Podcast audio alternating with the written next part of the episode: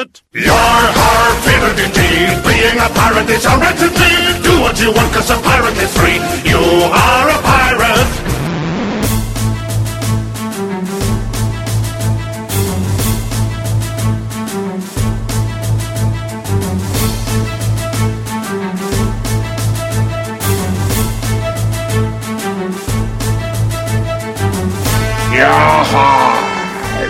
Bem-vindos, cães do mar. Esse é o Pirata Cast 09 sobre piratas. E aí, Esquilo 666? Ah, sua escória de ouvintes bastardos.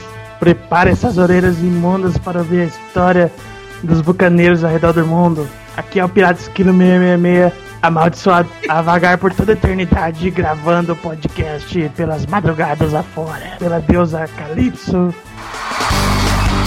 Não,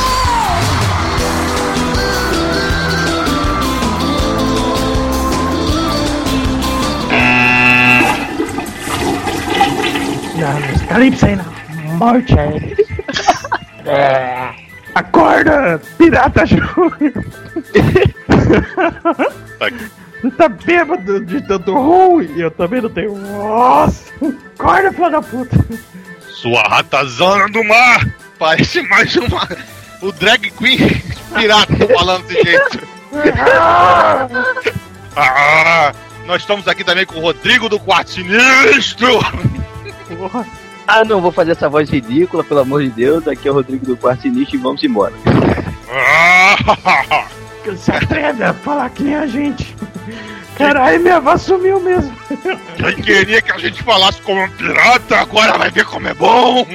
É, falar com pirata você não fala, agora drag queen da BR que tem um esquilo aí eu não falo não. Ai, ai, ai, esquilo tudo é muito escroto essa voz pirata. não, não faz força pra cagar não, esquilo, é pra falar que nem pirata.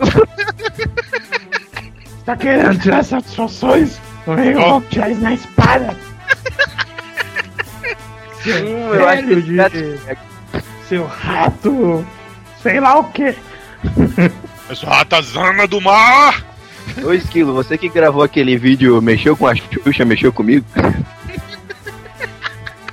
Eu sei do que você tá falando! Ai, aquele da Britney, deixa-me em paz! Explica essa porra desse podcast! Anda logo, senão será chicotado! Hoje falaremos sobre piratas, porque dia 19 de setembro é dia do Talk Like a Pirate. Marujo. Mas vamos parar de falar assim porque tá foda, né? A garganta já tá doendo. Porra. Eu tô ficando que nem o Detonator. Aquilo tá entregando o jogo. é, meu Deus, olha só. Seguinte. Dia 19 de setembro é o Talk Like a Pirate, ou seja, dia de falar como pirata. É, meio escroto isso, mas realmente existe, né? A gente descobriu isso depois de começar a fazer o Pirata Cash. Então, como esse dia vai cair na semana que vem, e a gente quer lançar uma promoção e tal, hoje a gente resolveu falar de piratas. Vamos contar as histórias, vamos contar como os piratas surgiram, vamos falar um pouquinho do código pirata, expressões de pirata. E para isso a gente tem aqui o cara que já se apresentou, o Rodrigo do Quarto Sinistro, tá nessa roubada, né, Rodrigo? É, até que se prova o contrário, sim. A gente deu uma semana para ele estudar na pau. Uhum. É, entregaram um artigo gigante da Wikipedia aqui sobre piratas aqui de 85 páginas, mas estamos vendo. Pera, não, não diminua, é não diminua, são 89 páginas, porra. É, e não é da Wikipedia. então, galera, vamos pros nossos recados. Daqui a pouco a gente volta com o cast de piratas. Eu vou. A volta fina o esquilo eh, engoliu ele. Só se... tá baixando. Ele tá falando que nem o pirata. Né? pirata da perna de pau. Cara, a apresentação rendeu. Cara de pau. Vamos lá, vamos começar essa bagulha.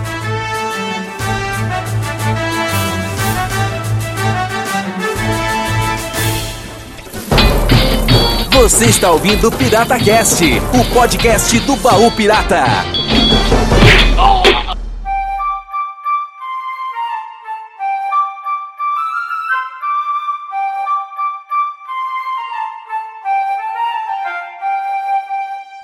Vamos então para os nossos recados rapidinho aqui, aqueles recados genéricos de sempre.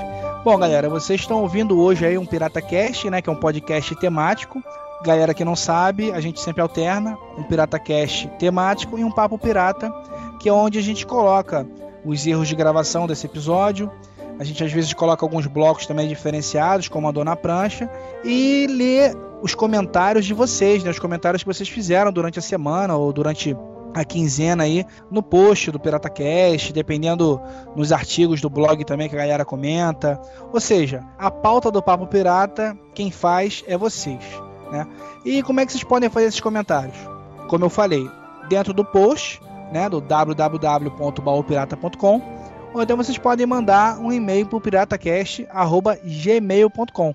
E aí esse e-mail pode ser de voz, usando o Gtalk, ou então texto. Ou então, se você quiser também gravar um som num gravador Audacity ou qualquer outro gravador aí, você anexa na mensagem de e-mail e manda pra gente também.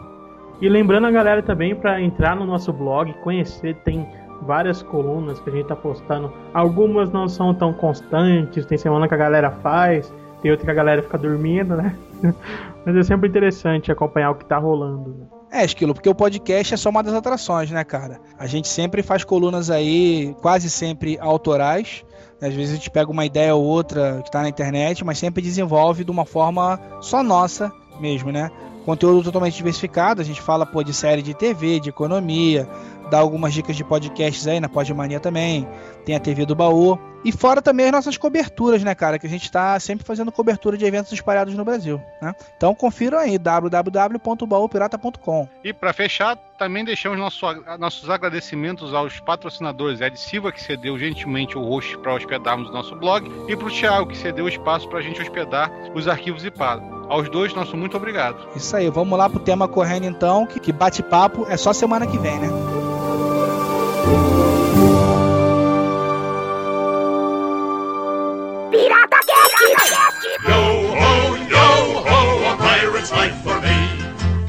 We plunder, we rifle and loot. Drink up, me hearties, yo ho. We kidnap and ravage and don't give a hoot. Drink up, me hearties, yo ho. Yo ho, yo ho, a pirate's life for me. We extort, we pilfer, we filch and sack. Drink up, me hearties, yo ho. Maraud and embezzle and even hijack. Drink up, me hearties, yo ho. Yo ho, yo ho, a pirate's life for me. We kindle and char, inflame and ignite. Drink up, me hearties, yo ho. We burn up the city, we're really a fright. Drink up, me hearties, yo ho. We're rascals, scoundrels, villains, and knaves. Drink up, me hearties, yo ho. We're devils and black sheep, really bad eggs. Drink up, me hearties, yo ho. Yo ho, yo ho, a pirate's life for me. We're beggars and blighters and ne'er-do-well cats. Drink up, me hearties, yo ho. I bet we're loved by our mommies and dads. Drink up, me hearties, yo ho.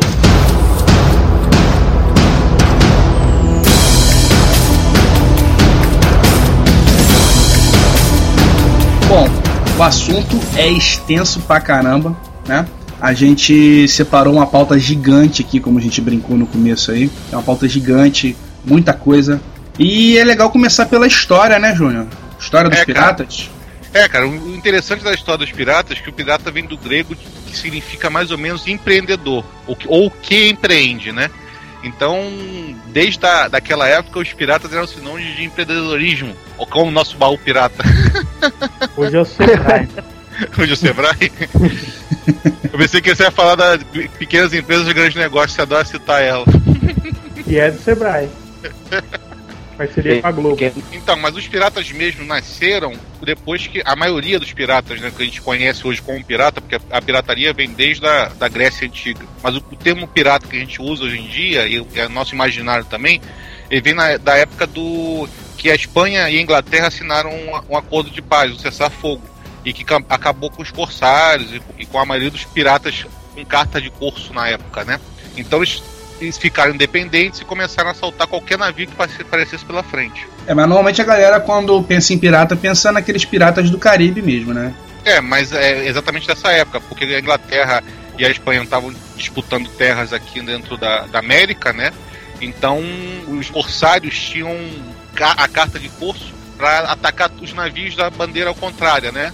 É exatamente, é porque assim, a Inglaterra ela, ela ainda era uma nação ainda patente depois que Felipe II descobriu todo o território é, e tal. Aí começou aquela confusãozinha entre Inglaterra e Espanha. E aí a Espanha teve até a Batalha da Grande Armada, onde a Espanha foi derrotada. E aí a Inglaterra dava para, já que a Inglaterra não tinha uma marinha tão boa como da Espanha, ela dava essas ordens aos corsários, contratavam piratas para trabalhar para eles. Ó, você tem essa liberdade aqui para atacar e pronto.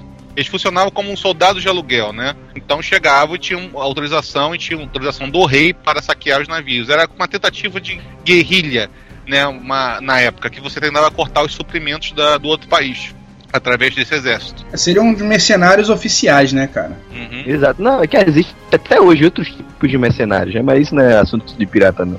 E essa parada aí do, do Piratas do Caribe era na época aí de é, 1600, 1700, que a Espanha estava colonizando ali a parte da América Central, e ela trazia muito ouro ali daquela, daquela parte no que eles chamavam de rota espanhola, né? E aquela parte do Caribe era uma parte muito com pequenas ilhas e tal, e era fácil dos piratas pegarem uma ilha deserta dessa, é, esperarem um, quando o navio passasse ali por perto para atacar o navio e roubar esse tesouro, né?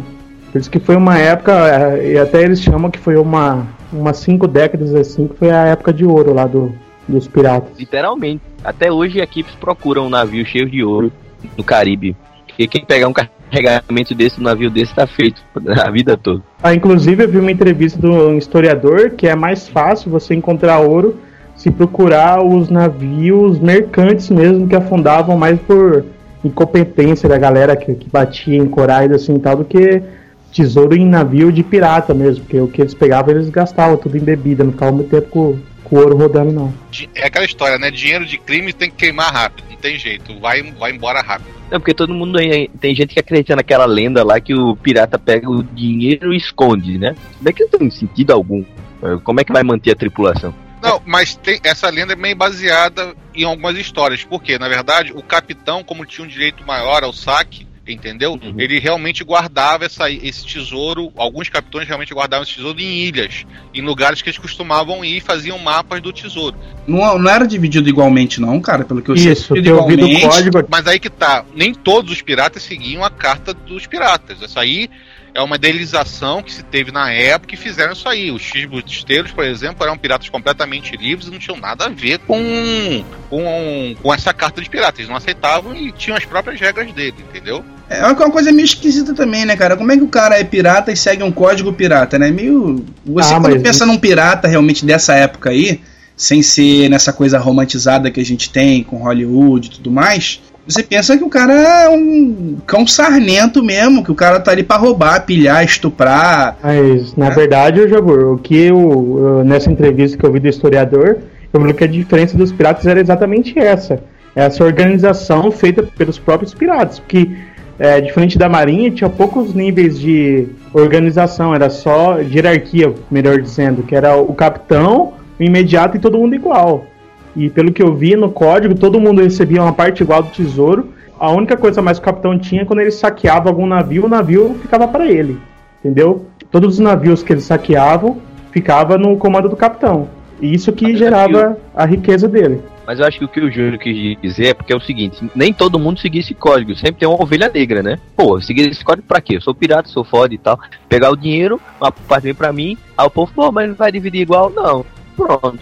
É, diz que o principal pirata que criou esse código foi o ba Dark Bart, né? O Bartolomeu, não sei das contas. É, porque assim, algumas informações que a gente tem aqui, né, cara, é que a tripulação de piratas era formada por todo tipo de pessoas, sendo que a maioria delas eram homens do mar mesmo que queriam obter é, riquezas e liberdades, porque muitos eram escravos ou fugitivos. Então eles encontravam nessa, nessa forma de vida um meio de sobreviver e ter riqueza, né, cara? Pra... É, mas o que é certo é que sempre falam que eles não acumulavam riqueza. Não, é. que eles pegavam tudo. era para chegar na primeira ilha do mal assim gastar com bebida e mulher. É, é mais ou menos o, aquele filme, né, cara? Meu nome não é Johnny, que o cara tá conversando lá, aí o, o maluco vira pra ele e fala: ah, minha meta é conseguir um milhão de dólares. Aí o Johnny vira e fala: a minha meta é queimar um milhão de dólares. Ele fala queimar ou fala cheirar? Não, ele fala gastar. Ele fala gastar, gastar, queimar, né? Mas o. Inclusive porque tinha poucos chances de guardar esse dinheiro, né? Tanto que eles até usavam muito os dentes de ouro, os brincos de ouro. Que até os brincos de, de ouro tem uma outra lenda que diz que é o que garantia o funeral do, do morto. Que você andando com joias e tal, na hora que você morresse, é o que garantiria teu enterro, é porque o cara poderia pegar o teu brinco pra ele E e, se ele te enterrasse decentemente, entendeu? É, tá bom, né? O bando de pirata roubava tudo, fazia, acontecia, vai pegar o perigo e vai enterrar, vai jogar Não, mas diz que a garoto. regra entre os piratas era muito respeitada, porque você ficava muito tempo é, no mar, assim, se não tivesse uma organização, nada funcionaria mesmo. Ah, tá tá Não, certo, eles eram gente- do mal, eles saqueavam, faziam a puta que pariu. Mas entre eles tinha todas essas regras, senão nada funcionaria. Realmente, devia ter, claro, gente que seguia esse código, mas não, devia ter gente que olhar, porra, tu tá olhando seu, o cara que morreu, brinco, joia, aí tu vai, não, peraí, não vou pegar isso pra mim não. Pobrezinho, tô tanto, vamos enterrar, bora, bora. Ah, mas os caras eram muito supersticiosos naquela época. Eles É, tem que se isso pegasse o brinco e não enterrasse, o cara ia virar fantasma, ia me- atormentar eles e tal. And really bad eggs. Drink up, me hearties, yo ho.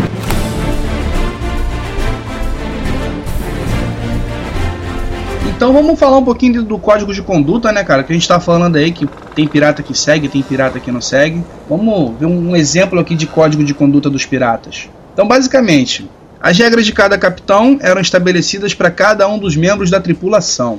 E aí também existia algum tipo de incerteza sobre o comportamento dos piratas dentro de um navio, né? Quando as regras eram quebradas, a, a tripulação punia várias vezes sem dó nem piedade o infrator. E ainda assim, em alguns casos que o pirata em questão desempenhava bem a sua função, ele podia ser absolvido, né? Rolava um perdão. É, diz que se algum pirata fosse pego roubando dinheiro mesmo, fosse provado, ele teria o nariz cortado. E dependendo da situação, ele seria até é, deixado abandonado numa ilha deserta, né? Que era muito comum. E, e tinha também uma parada que nenhum pirata, uma vez que ele embarcasse no navio e aceitasse as regras, ele normalmente não sairia antes que todos os piratas conseguissem uma certa quantidade de, de ouro, que nem eu tô lendo aqui é mil libras. Até que todos conseguissem mil libras, ele não poderia, é, tipo, ah, cheguei numa ilha, eu quero desistir, quero ficar aqui na ilha. Não poderia, senão seria morto. É uma viagem sem volta. Vamos citar aqui pela ordem, então, né, o que a gente tem como um exemplo de código. Diz aqui, ó. Todos os homens devem obedecer ao Código Civil. O capitão tem direito a uma parte e meia de todos os prêmios.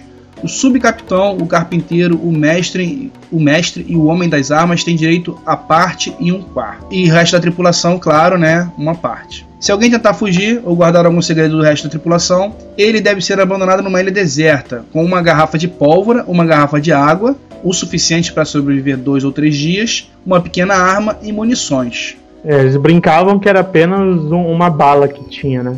É que o cara podia se ou matar, ele né? matasse alguém ou se matasse. Se um navio pirata encontra um outro pirata desgarrado, esse pirata vai ter que seguir o código de conduta do primeiro navio, entendeu? O navio, caso ah, nós temos um navio pirata e encontramos outro pirata, então aquele pirata lá vai ter que seguir o nosso código de conduta, independente do código dele ser diferente. O, o homem que respeitar esses artigos, enquanto o código estiver em vigor, ele vai, vai ter que ser punido com a lei de Moisés, 40 chicotadas nas costas nuas. Ui, ó, E aquele chicote de nove pontas, não é aquele chicotezinho simples, não. porra. Aquele que arranca pedaço. É o Nine Tails. O homem que abocanhar as suas armas. Que porra é essa, cara? Morder a arma, cara, estraga, entendeu? Babar a arma. Porque aquela arma antigamente, ou era com pavio, porque a- as armas antigas, de 1600 e pouco, você botava um pavio que era tipo um canhãozinho, Hum. e depois apertava o gatilho ele dava, ele dava a, a ignição e a pólvora acendia, entendeu? Então se abocanhar ou babar a arma, a pólvora molhava e não, não funcionava a arma. Ah, tá.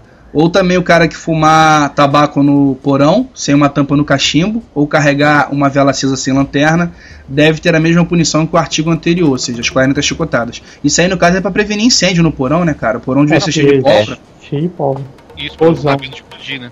O homem que não mantiver as suas armas limpas que ficar noivo, olha aí, ou se esquecer da sua função, deve sofrer qualquer punição que o capitão e a tripulação quiserem. Ah, ficar noivo já não é uma punição, não, cara. Pobre dos, pira...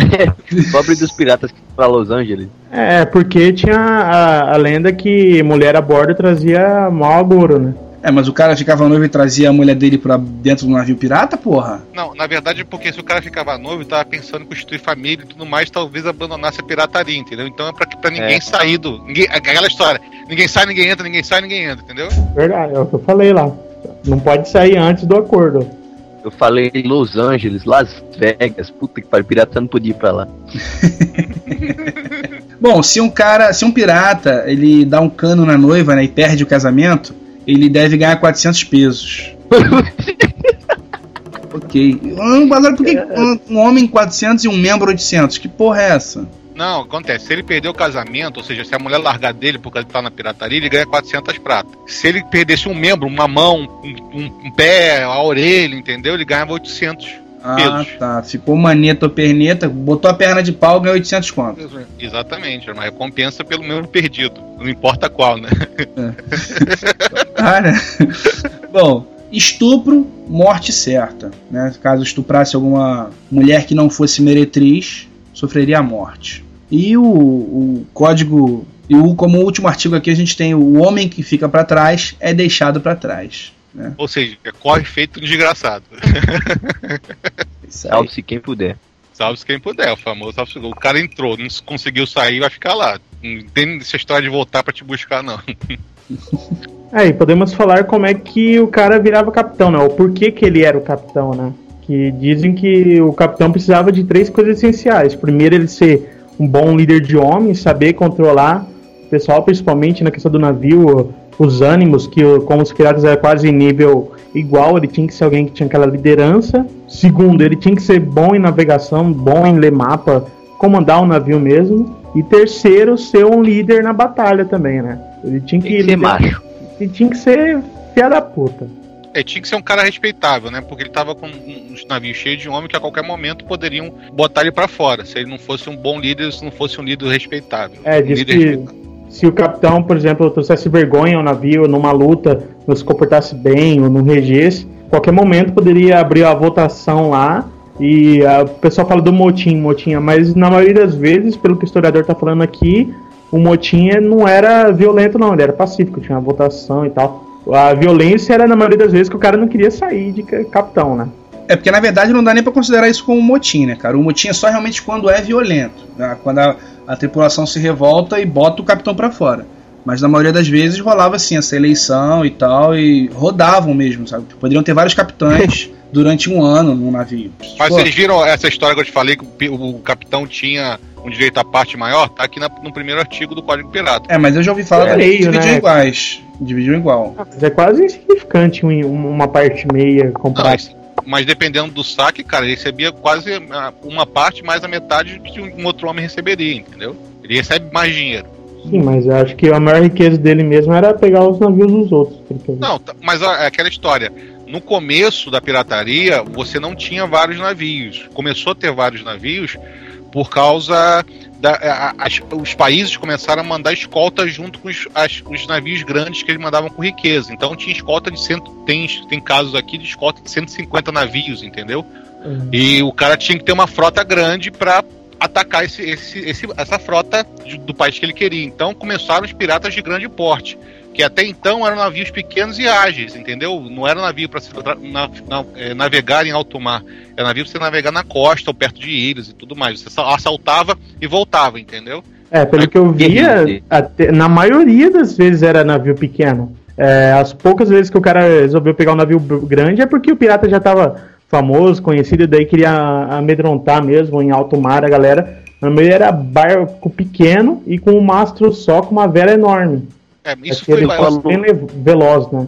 isso foi até mais ou menos 1675, que era antes da época dourada. Na época dourada da pirataria, 1675, já começou a, a essa parte de navios, uma frota pirata, entendeu? Então você tinha uma frota de 20 até 20 navios piratas juntos, regidos por um único capitão. É claro que capitão, capitães a bordo de, dos outros navios para gerenciar tudo, mas a, a, a estratégia toda era guiada por um único capitão. É, cara, na A comunicação verdade, devia ser foda. É, na verdade, no auge, né, cara, os piratas eles começaram a controlar algumas cidades é, costeiras e que essas cidades né, eram paraísos para recrutar tripulações. E aí eles recrutavam a galera, vendiam mercadorias capturadas, consertavam os navios e gastavam o que saqueavam, normalmente com bereta e mulher mesmo, né? E essa coisa do barco pequeno, diz que eles também usavam porque era fácil na hora de escapar e navegar por águas rasas. Que o navio chegava ali perto da costa, não conseguia navegar mais e o barco sumia no Mas meio se- do mundo. É, é, é as motos olhar- de hoje em dia, né? Se você olhar por um ângulo aí, o Júnior falou a escolta de 100 e cacetada de navio. Imaginei uma frota de 20 navios, por mais que fossem velozes, atacando a escolta de 150 navios fortemente armados. Isso devia ser uma cena foda pra cara. Tudo que o Piratas do Caribe 3 não teve.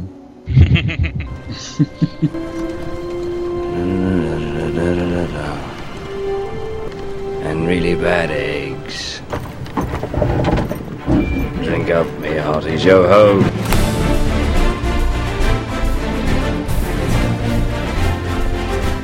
E aí foram evoluindo, né, cara? As nações foram fazendo. Algumas nações faziam vista grossa à pirataria, desde que seus navios não fossem atacados. Quando a colonização do Caribe ficou mais efetiva, a região acabou ficando mais importante economicamente e os piratas gradualmente foram desaparecendo. Né? Claro que sendo caçados por navios de guerra e tudo mais. E além das bases também, né, cara? o- Essas cidades costeiras começaram a ter ordem, né? E falar um pouquinho dessa queda aí da, da, da época de ouro, né? É, É porque a gente vê a burguesia, a burguesia subindo. Você vê que tinha, começaram a surgir companhia das Índias Orientais, os países começaram a se modernizar, começaram a, a surgir empresas. E essas empresas não queriam mais esses sacanas envolvidos no negócio deles. Era simples assim. Então o que, é que a gente faz? Elimina. Então pronto, foi começando a eliminar os piratas. É dinheiro, puro dinheiro. É, mas até mesmo a pirataria foi em razão disso. Porque é, esses piratas também, como na época você só tinha nobreza e a pobreza, né? Você não tinha Aham. nada no meio, então esses piratas eram, eram empreendedores. né? Eles tentavam ganhar dinheiro de alguma maneira que não conseguiriam de maneira nenhuma se eles continuassem seguindo a nobreza, porque eles iam ser servos pro resto da vida. Então era uma forma de revolta contra a sociedade da época, entendeu? Era o Che Guevara. É, porque eles, eles acontece, aconteceu o quê? Eles tinham as próprias regras, eles tinham uma hierarquia entre si, mas era uma hierarquia de irmandade, não era uma hierarquia de subordinação, entendeu? Bom, e atualmente, né, cara, o- a pirataria ocorre muito no Sudeste Asiático e nas Ilhas Caraíbas, sendo os locais de ataque assim os espaços entre as ilhas. Normalmente a galera ataca de lancha, né, uma coisa bem, bem rápida mesmo e não é mais canhão, né? A galera agora vai de AR-15 pra cima. É porque é um assalto. não tem jeito, É, eles não um querem assalto. destruir o navio mais, né? As cargas que roubam são bem mais valiosas que eram antes. Os caras atacam hoje com armas mais modernas, abordam o navio, sequestram a tripulação, mas eles, eles trabalham no, no local, numa das rotas principais, onde o, não tem escapatória. Você tem que passar por ali para cruzar o canal de Suez. Hoje o objetivo geralmente é roubar petroleiros, né? Porque eles, na verdade, eles roubam, eles roubam para poder pedir resgate. Eles sequestram os navios, né? Como são navios que valem uma fortuna, eles exigem das companhias o resgate. Tem até casos, é, outro dia apareceu na mídia aí, o caso foi um resgate, e o- a companhia pagou a mercenários, e os mercenários entraram, roubaram de volta o navio, entendeu? É, daí acaba com o negócio, né, cara? Perde o respeito. Também aqui no Brasil, cara, na, na parte na parte nós que temos uma grande incidência fluvial, que é a parte do- de Manaus, Amazonas, isso tudo, também tem grande, um grande problema de pirataria ainda. Aqui a gente tem muito pirata em rios, naquela região, por ser uma região esma, né? Não tem nada muito perto. Ah, Tanto que teve um tempo atrás, um tempo atrás, um. Acho que não lembro que nacionalidade foi, ele foi morto, assassinado e roubaram o navio dele ainda. né? Cara, eu vou te falar. O problema daqui é índio. Nessa época. Que índio acha que tudo é deles, se for alguma coisa do estado, eles vão roubar. Mas o resto, a maioria é meio lenda. Tem uma região ali, é, aqui no nortão de Mato Grosso, perto do Pará, da Amazonas ali, que é um pouco ainda mais de lei de, do 44, né? Que é, se tiver mais capanga, manda. Mas é pouca coisa, viu? Isso aí diminuiu muito. Rapaz, rapaz, piratas do Amazonas. Imagina aqueles caras com aqueles, ba- aqueles barcos da Amazônia, tudo assim, a água encostando bem no casco, cheio de rede, assim, né? Os caras tudo com estilingue e tal, assaltar o navio. Realmente ia ser uma aventura. Ah, não é que Schling não, cara, pra ter certeza. o que eu mais Não, falar fazendo essas merda aí é índio. É porque eles entram, no, eles entram no navio à noite, entendeu? Quando a tripulação tá dormindo ou quando na- o navio tá aportado, né, encostado em algum lugar para o pessoal de, do, ancorado, o pessoal dormir, alguma coisa do tipo. Eles entram e fazem o sequestro do navio, roubam tudo que Eu, eu que moro por aqui te falar, nunca ouvi falar uma história dessa verdade, não. Eu sei que os índios sabem. Aí essa história de atacar navio pra roubar carga. Tanto que a carga aqui é tudo tipo soja pra exportação. O que, que os caras vão fazer com soja? roubar? Eles não, eles não chegam a roubar navio de sojas, que eles vão roubar pequenas embarga- embarcações que estão aí no Rio, entendeu? Ou seja, o cara que tá com uma lanchona final de semana. Vão roubar esse cara, vão roubar o cara que tá Turista. saveiro, um turista, entendeu? Vão roubar. e- e- e- é porque em Manaus tem muito aquela barcona que vai de um lugar para outro, tipo um ônibus, né? Porque Manaus é uma desgraça para as estradas. Então eles roubam esse, esse pessoal, entram no navio e roubam, fazem a limpa no- na turma, entendeu? É isso que eles fazem geralmente. E sobre essa questão aí do canhão, que falou que agora não usa mais canhão, usa é, AK-47, por aí vai. Mas antigamente, mesmo quando usava canhão, ele não era muito usado em batalhas, né? Sim, a principal função dele era essa, mas o que, que eles acabavam utilizando? É, para intimidar o inimigo para ver se ele se rendesse antes de ser atacado. E como é que vinha? O, o navio vinha por. O pirata vinha por trás, o barco. É, intimidando, né? e depois ele, quando ele conseguia parear lado a lado, fazendo bastante barulho para intimidar, ele dava um tiro de canhão que não era em direção ao navio. Isso era o sinal para ele se render. Era tipo a polícia que aciona a sirene assim antes, né? Isso, é bem isso aí mesmo. Daí, se o navio não se rendesse, era sinal que eles iriam atacar. Daí tinha uma questão que depois eles davam dois tiros antes de abordar o navio. Era mais ou menos assim. Era em última opção você usar o canhão mesmo, porque com o canhão você ia furar outro navio, o outro navio você não poderia roubar esse navio. né? E também por outra questão, que os navios piratas era só navio que eles roubavam, porque não tinha tipo um lugar que se produzisse navio para pirata. Então o navio que ele roubasse, quanto melhor fosse o navio, ficaria o pirata mais foda, né? É, Então, mas também tinha a venda dos usados, né? Na época você também comprava de outros piratas navios, né? É, Não daí- era só o roubo, você vendia o carro, o, na- o navio usado, chegava assim, olha, esse navio aqui tá em ótimas condições, só tem 7 mil léguas submarinas, entendeu? e um pirata vendia para outro, quando tinha um excesso de navios ou alguma coisa do tipo, falta de tripulação. Ou ia se aposentar. É, por isso que eles é, também tentavam pegar bastante navios para esse comércio aí, né? Os piratas em si praticamente não se aposentavam, porque a vida deles era re- relativamente curta, é 10 anos aí que eles duravam no máximo, né? Tem poucos relatos de piratas que se aposentavam, a maioria morreu no mar mesmo. Os piratas que chegaram a se aposentar, a maioria foi os corsários, alguma coisa quando acabou, quando foi retirada a carta corsária, né? Daí eles se aposentaram porque sentiram que o bicho ia pegar. Mas os piratas mesmo não se, não se aposentavam, eles morriam no caminho. É, diz que é um maior caso foi o Francis Drake, né? Que voltou pra Inglaterra, virou nobre e até virou Sir, né? A Sim, rainha até abençoou ele. Ele teve uns casos com a Rainha Elizabeth. Ah, é? Pegou a Corajoso. Elisabetinha? Segundo algumas fontes, é, segundo algumas fontes, ele pegou a bruaca lá, o, o tribufu da rainha. Teve uns casos aí com ela, mas nada confirmado. E É até, por por amor isso, a- e até por isso que ele virou cavaleiro, né? De repente. Ia por amor à É. pátria, né, cara? Botava a É. bandeira e ia lá.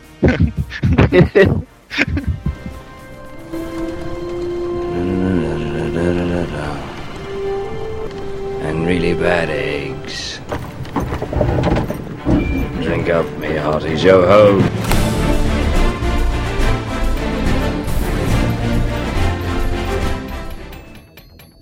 Aí outras armas que tinham também no navio pirata, uma era aquela clássica granada, né? Aquela bola de ferro cheio de pólvora no meio com um pavio. Parece coisa de desenho animado, mas eles usavam mesmo aquela granada daquele tipo. Granada da era grande. Acme, né? Isso. A bolinha. Aquela bola, aquela bola de ferro com né, um pavio saindo e pólvora dentro. Isso, nos desenhos eles colocavam ela grandona, mas no geral ela era menorzinha, né? Até pra você conseguir arremessar ela. E E tinha também um aperfeiçoamento dessa bomba que eles colocavam é, pedacinhos de ferro no meio da pólvora para quando ela explodisse voasse estilhaço. é, É, é a o que rola hoje, né? né? cara? É o que rola hoje aqui nos morros Frega. Rio de Janeiro, cara. A galera bota cabeção de negro e taca prego ali dentro e faz uma granada artesanal. Morreram. E, e as outras armas que eles tinham lá, eles tinham os mosquetes, né? As espingardonas e a o maior escalão ali do, do navio tinha pistolas, né? Só que a maioria era cutelo mesmo, né? Que eles não, não utilizavam espada, porque o, o cutelo, além dele ser menor, ele era curvado e era melhor pra, pra luta, né? Era mais ágil. Pra desmembrar também é uma beleza, né, cara? E além de ser muita mais gente- leve, porque a espada Muita geralmente. gente, muita gente imagina aquela espada napoleônica e acha que é a nossa, aquela espada que o pirata usa, aquela espada é uma porcaria, uma das piores espadas já feitas, que é, é mal dividido o peso, é imprecisa, é pesada. É por isso que muita gente pensa, ah, o pirata dava sempre com espada, pistola em última opção e tal, mas não era bem assim. Não. Você falar que mosquete e pistola também eram armas bem precisas. Pra você acertar um cara de longe era bem certo, só se você estivesse bem perto. Né? É, tinha até aquelas boconas largas, né? E você tinha que colocar pólvora e depois colocar a munição. Era muito, muito devagar, né? O sistema. É, eles usavam várias. Eles usavam aquele cinto geralmente que a gente vê em filme de pirata. Era pra ter várias armas ali penduradas. ele- Saquinho de pólvora. Não, é várias armas penduradas, porque ele dava Ah. um tiro, jogava a arma na batalha, jogava a arma fora e dava outro tiro com outra, entendeu? Não dava tempo de É. recarregar. Um minuto você recarregando no meio de uma batalha pegando fogo, você vai morrer, entendeu? Então o cara dava um tiro e partia pra dentro. E também o fato de não usar as espadas era por causa disso. Como geralmente quando era invasão do navio, era luta corpo a corpo, e era uma- aquele mundaréu de gente, tipo torcida organizada, entendeu? Você vai usar a espada, você tem área de atuação, você tem muita gente em volta. Então você usava armas de pequeno porte, porque você dava uma machadada e acabava com a história, entendeu? Uma punhalada no coração e partia pro seguinte. Não é que essa história de chegar e ficar brigando espada e soltando ah, insultos, porque não rolava isso. É, na verdade eles eram gritando, aterrorizando o máximo possível, né? Mas dá tempo de você criar um insulto uh, em cima do cara? Provavelmente não. Né? E o gancho? E o gancho? Essa parte de gancho e perna de pau, eu não consegui achar Moto. muita referência, não, cara. Na verdade, tanto. É tipo lenda, entendeu? tanto o gancho como a prancha, essa história de andar na prancha também, tudo surgiu com a história do Peter Pan. É a história de criança, mas quando ela foi criada, em acho que 1900, 1800 e alguma coisa, que surgiu essas lendas. Porque o que, que é o gancho? O cara perdeu o membro, que era muito comum você perder membro durante as batalhas e tal, tanto que surgiu a, a perna de pau, é, alguns tapa-olhos era pra tampar o olho mesmo, quando o cara não tinha olho. E daí ele ficou sem mão e colocou um gancho no lugar ali pra prender. Mas a, a lenda mesmo surgiu com o Capitão Gancho do Peter Pan. E a, a prancha também, o Capitão Gran- Gancho sempre fazia andar na prancha. O- eu vi o historiador falando aqui que não tem muitos registros de andar na prancha. Na verdade, todo o estudo dele só encontrou um capitão que fez isso. E a parte da perna de pau também ficou conhecido depois com o livro do da Ilha do Tesouro, que na verdade não era um cara que tinha perna de pau, ele não tinha uma perna e andava pulando com uma muleta. Mas de, daí isso daí acabou em alguns desenhos, algumas peças de teatro colocaram ele com a perna de pau e daí acabou se popularizando o pirata com a perna de pau. A Ilha do Tesouro foi escrita por Robert Louis Stevenson, Isso em 1880. 83. É, e ele também colocou o pirata com o papagaio no ombro, com o chapelão, entendeu? Ele que foi um dos maiores criadores do estereótipo do pirata. Ou andando na prancha também tem um, tem um significado também de outro tipo, porque quando você invadiu o, outro navio, além das cordas que você usava para fazer tipo Tarzan, entendeu? Os piratas penduravam no macho e pulavam pro outro navio com impulso através de cordas. No ataque final, eles quando emparelhavam, jogavam pranchas de madeira para ligar um navio no outro, entendeu? E passar todo Sim. mundo de um navio para o outro. Então você pode ter alguma coisa aí nesse sentido. Mas eu realmente, não- na minha pesquisa, não consegui achar fontes históricas de andar na prancha, literalmente. Rapaz, tá- botava, uma, digamos, botava uma prancha, tipo uma ponte entre um navio e outro, certo?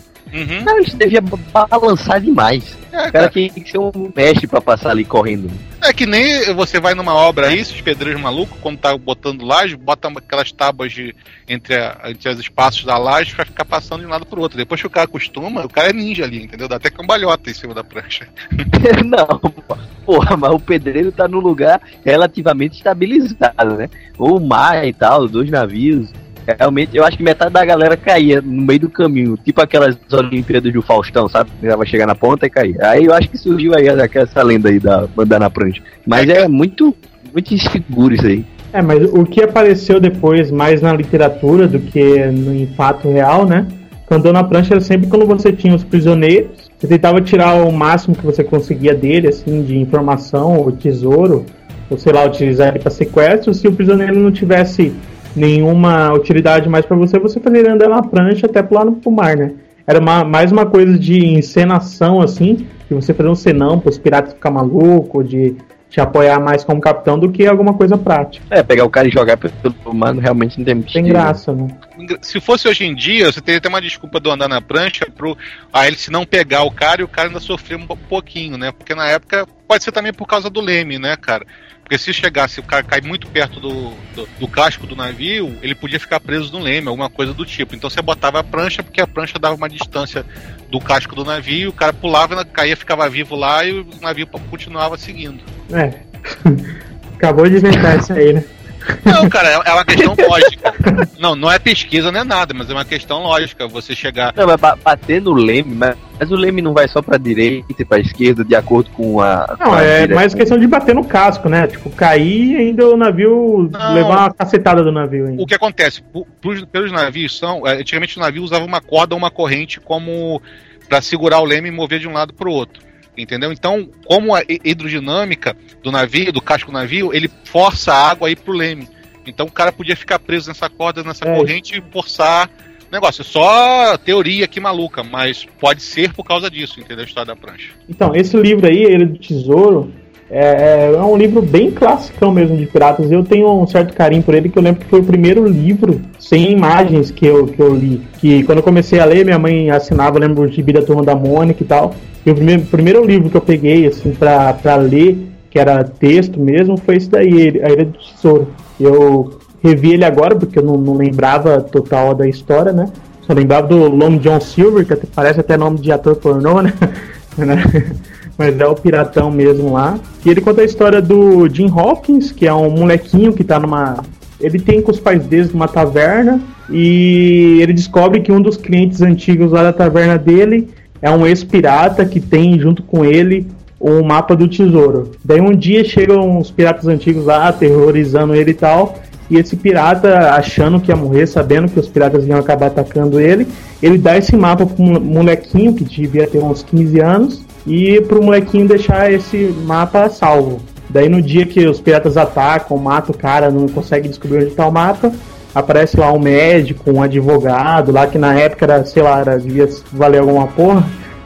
e descobrem desse mapa que ficou com o moleque e tal, e resolvem ajudar ele a correr atrás desse tesouro e tal. Resolvem porra nenhuma, né? E estavam a fim do tesouro. Essa E- história, então, do- essa lenda do mapa do tesouro também surgiu com o livro, então. Isso, esse é o, o registro que ficou mais forte, tanto do mapa como o mapa com o X assinalando de tal tesouro, entendeu? Foi bem em cima desse livro. E também ele mostra muito a questão do matuto, do, do pirata que era esperto, que como ele consegue atravessar situações adversas. Porque quem que é o Long John Silver? Long John Silver era um cozinheiro de uma outra taberna lá no porto e tal, que tava lá por, algum motivo e ele não tinha uma perna. Uhum. Ele andava de mu- muleta, né? Pulando. E ele descobre que esse navio tá saindo e tal, por boatos, ele acaba pensando que é o mapa do tesouro. Ele consegue se infiltrar dentro desse navio com alguns dos seus comparsas ali.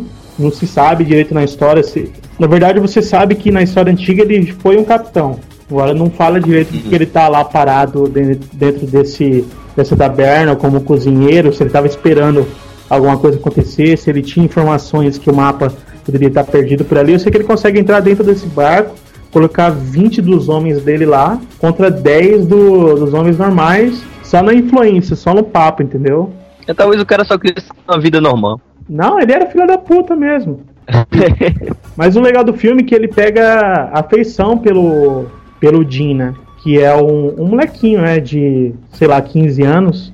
Ele, em todas as suas maracutaias, pra tentar roubar o tesouro e tal, ele protege o Jim várias vezes. O Jim dá pra morrer e tal. E acontecem várias reviravoltas durante eles chegarem na ilha ou não, que mostra, por exemplo, como era difícil o Long John manter esses 20 piratas que estavam escondidos com ele lá no, no barco, é, segurar os ânimos dele, que uma das merdas que acontece é porque um dos piratas lá acaba desobedecendo ele e tal. Daí eu sei que no final ele engana todo mundo e vai embora sozinho com o dinheiro.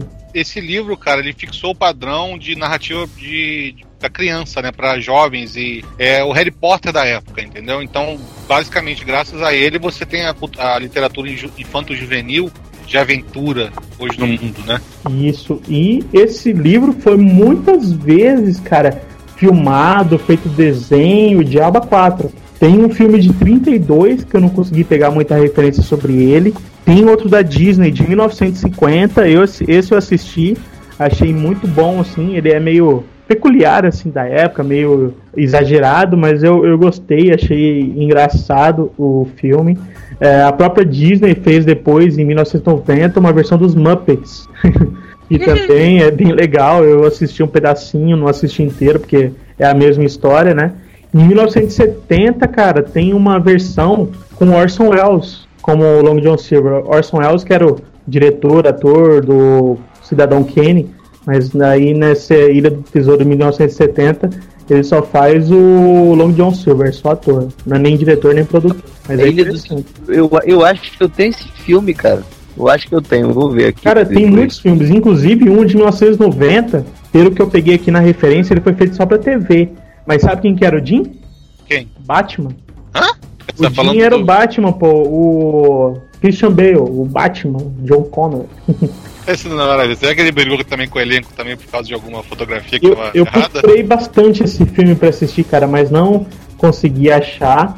E eu só vi lá que pela referência parece que ele foi feito direto pra televisão. Mas foi muitas vezes. Em desenho foi um trilhão. Em filmes que as principais são essas daí que eu disse. Mas é porque essa história do Long John Silver ficou muito comum. E o papagaio que ficava no ombro dele falando o tempo inteiro. É legal. No livro, era o Long John Silver não parece ser um cara tão caricato como ele é no, no filme. Ele é mais um cara rabugento, assim, que no filme, logo de começo, você fala, ah, esse cara tá aprontando, sabe? Se eu, se, eu não tô, se eu não tô enganado, o Tom Jerry fez uma versão dessa história. Ah, provavelmente. Todo mundo fez a versão dessa história.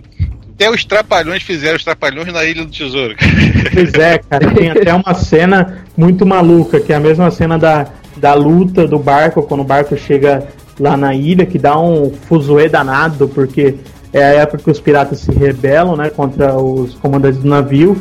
Tem a cena aí do Didi lutando, o Dedé, tá, o Dedé tá, tá foda, cara, ele tá ultração, e nem parece que é dublê, assim, pelo menos tá sem corte a, a cena que ele faz e até a hora que Ultra, ultração, entenda-se, cambalhotas infinitas. né? Não, tipo, ele cai do barco, fica pendurado na âncora e sobe pela corda e aparece a cara dele sem corte. Ela foi, porra, foi o Dedé mesmo que fez isso. Esse, esse é filme de 75, cara, então eles ainda não usavam o Didi Dedé ainda pra fazer. Então era o Renato Aragão era o Zé Cação e o Dedé é o, Sant, é o Lula. Lula, é, eu vi, eu não entendi porque que ele ficava chamando de Lula, verdade. Eu acho que. Acho que Faltava o, um dedo no personagem. Né?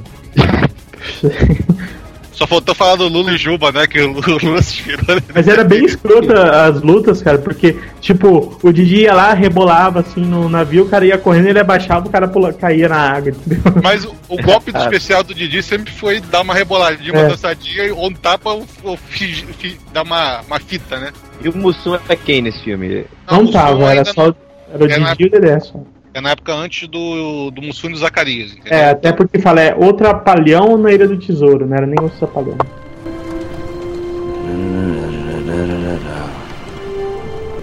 And really bad eggs. Drink up, me hearties, yo ho.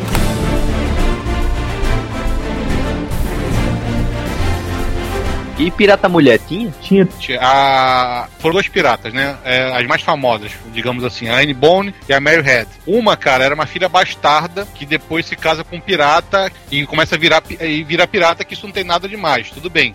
A outra, a Mary Head, é, ela, cara, era tão filha da puta, tão filha da puta, a mãe desde criança vestia ela de homem. Aí acontece, ela chegou, aos 13 anos ela foi virar serva de alguém, virou empregada, só que ela fugiu disso e se alistou no exército, porque sempre se vestia de homem e passou por homem. Então você pensa assim, pô, era um sapatão. Não. Aí acontece, ela se casou com um cara e, e construiu uma estalagem, que- um cara que ela conheceu no exército, tipo Mulan, entendeu? Hum. Aham. Aí o, o cara morreu, ela volta pro exército. Aí o navio dela é abordado, não sei o que, aquilo outro. que ela, tava, ela, tinha saído, ela tinha ido e voltado do exército várias vezes, por causa de descobriram que ela era mulher e expulsavam ela.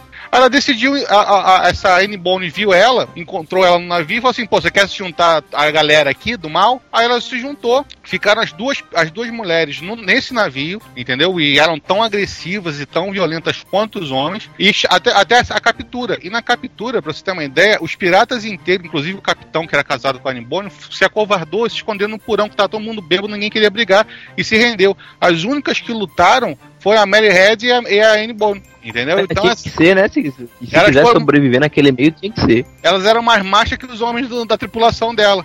Aí quando elas foram presas, elas soltaram o caô da gravidez. Uma, ah, só que uma morreu de febre durante o cárcere, né? E a outra fugiu. A Anne Boa nunca, nunca mais se foi falar dela, entendeu? Ela desapareceu. Ela conseguiu fugir da, da execução de pena de morte. A, a, a, lenda, cara, elas ficaram tão famosas por causa disso. Porque enquanto o resto da, dos homens do navio, né, que, que eram valentões e tudo mais, se acovardou todo mundo no porão, porque tava todo mundo mamado, entendeu? Ninguém queria lutar, ninguém queria fazer nada, ninguém acordou na hora. As duas únicas que lutaram contra o, a, a, tomada do navio, pelo, pelo, acho que na época pelos ingleses, foram as duas. É foda. Essas duas são piratas tipo Valéria, entendeu? É, também tem a história das bandeiras, que, segundo o que eu vi aqui, é, na maioria das vezes era lenda mesmo, só para assustar os, os outros navios que ela era só hasteada no navio é, logo quando estava iminente mesmo o ataque, na hora que eles estivessem para atacar mesmo, que não, não era legal um navio andar por aí avisando que ele era pirata, né? Que nem um bandido colocar uma placa nele escrito sou bandido.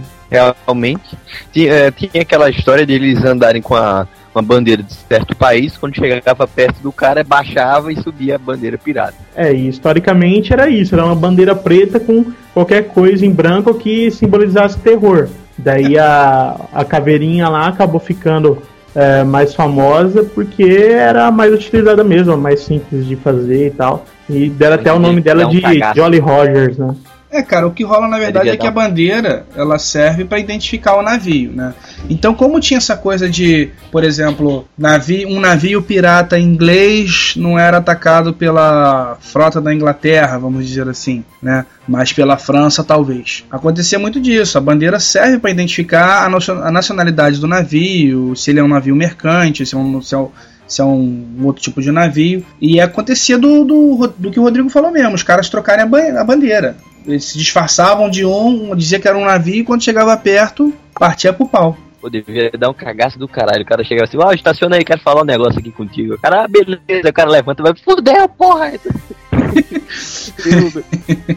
e o, por que que o nome dessa bandeira acabou ficando aquela da caveira com a espada cruzada ou com os ossos cruzados de Jolly Roger? Não se sabe muito não. Pelo que as pesquisas aqui que eu vi estão muito whatever, dizendo que era de uma expressão em francês, tererel, não, não... Talvez tinha sido, é, sei lá, essa caveira tinha sido inspirada num cara mesmo que morreu, né? Chamado Roger. isso aí. aí. É. é, pronto. Aí, vamos homenagear o Roger, bora, e coloca lá. Exato. E outras coisas que eram comum do pirata, como o tapa-olho que a gente falou aqui, também tinha teoria de que eles eram usados para o cara poder entrar e sair do, do porão e para fora do navio sem muitas preocupações, né?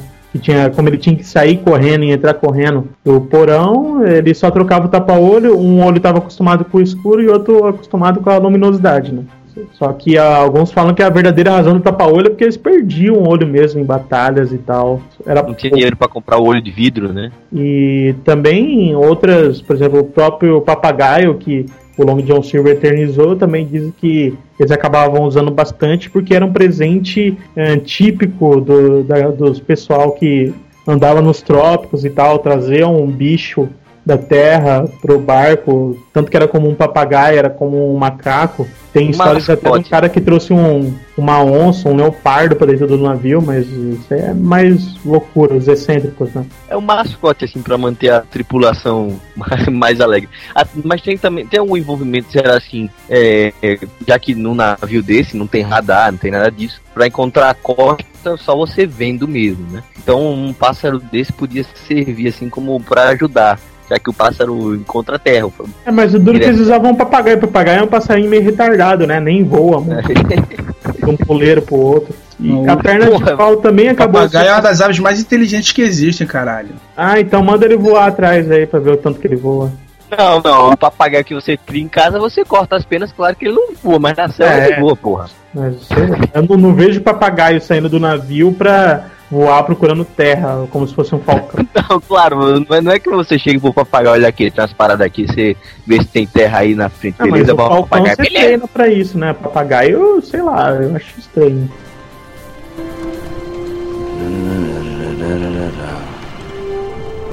And really bad eggs. Drink up, me hearties. Yo ho.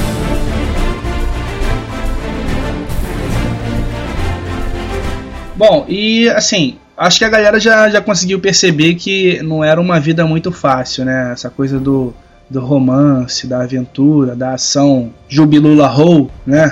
Não era bem assim, não era uma coisa muito legal. Os piratas tinham uma vida bem difícil e existiam doenças específicas no navio, é, castigo, pena de morte, pô, rolava direto. E alguns consideravam que esses tesouros valeriam a pena, mas sei lá, né, cara? Era uma vida difícil a beça. É, tinham problemas porque eram, eram dois extremos, né? É, épocas de calmaria total com épocas de, de batalhas grandes e de ação total. Então o cara tinha que ficar preparado o tempo inteiro, porque ah, mesmo os conhecimentos de navegação eram. Assim, você saberia onde mais ou menos você estava por bússola, sei lá o que, que eles usavam na época. Só que não tinha GPS, né? Devia ser o astrolábio, cara. O astrolábio funciona como um GPS. Ah, tá. É um instrumento de navegação estrelas. que. É isso aí. Não, mas ele não sabia a que momento ele poderia achar um navio à frente, começar e tal. E da mesma forma que ele poderia ficar dois meses sem fazer exatamente nada, só limpando o navio, né? Então era épocas de calmaria perto dessa época de ação total. E tinha o que eles chamavam muito de febre de cabine, cabine fever, que era a loucura que dava de tanta exposição ao sol, de tanto tempo sem fazer nada, que é quase uma viagem de LST. É uma outra doença comum também que rolava, cara, era a peste, né? Por causa da ratazana. A ratazana É, acabava trazendo a Falta de peste. pra- higiene também. É. É, tem o escorbuto também, né, o Júnior? É, o escorbuto é falta de vitamina E, não é isso? A ou A, sei lá. Fácil É, porque fica muito tempo no sol. Agora, tem um. é, falando das ratazanas, mas tinha uma maneira bem prática de eliminar as ratazanas, que era o seguinte, eles afundavam o navio até uma certa altura, e as- os ratos saíam todos com medo de sair, morrer afogados, saíam do navio e eles levantavam depois. É, eles levantavam, né? É. Apertava o botãozinho no elevador. Ah, porra, Eu tô mas pensando como é isso. que levanta depois do navio, depois de afundar. Não, cara, na verdade não é isso. Ele enche o porão de água, porque todo navio tem um lastro. Quando o navio tá vazio, ele fica muito leve, então ele corre o risco de virar com qualquer ondinha. Tipo Então você enche. aqueles compartimentos de submarino. Isso, você enche, você enche o lastro, ele dá aquela afundada. Aí depois você esvazia o lastro. Na época devia ser bomba manual, né? Mas hoje em É, dia é. isso é usado até em navios. Esses grandes petroleiros, quando eles esvaziam o petróleo todo, eles enchem o navio de água de porão, depois jogam. Manter o peso, né? Uhum. É, cada, cada, cada pessoa da tripulação tinha uma, uma função bem específica também, né, cara? A gente já citou aqui coisas sobre capitão, falou sobre tripulação mesmo e tal. Mas seria legal a gente definir o que cada um fazia dentro do navio, certo? Uhum. É, Isso aí, então o capitão. O capitão, ele. Alguns eram escolhidos democraticamente, e outros eram meio autoritários, como acho que é o Barba Negra, né? Que era bem autoritário. uhum.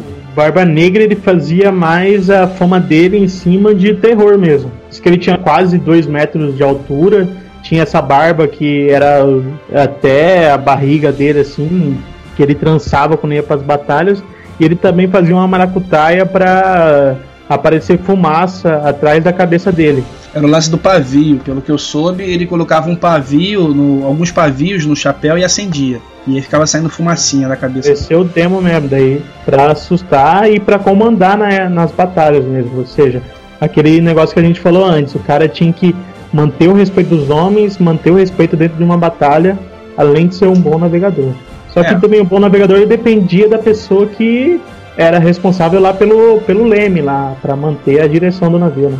Verdade. E logo depois a gente tinha o imediato, né? O imediato era o cara que repartia tudo, desde as refeições até os castigos. O imediato também estava encarregado de distribuir o saque efetuado nos outros barcos. É, ele era como se fosse o sargentão, ou pra quem viu Star Trek, né? Ele era o number one. Como é que é o nome daquele imediato do Capitão Gancho? Eu achava que era Sniff, mas não é. né?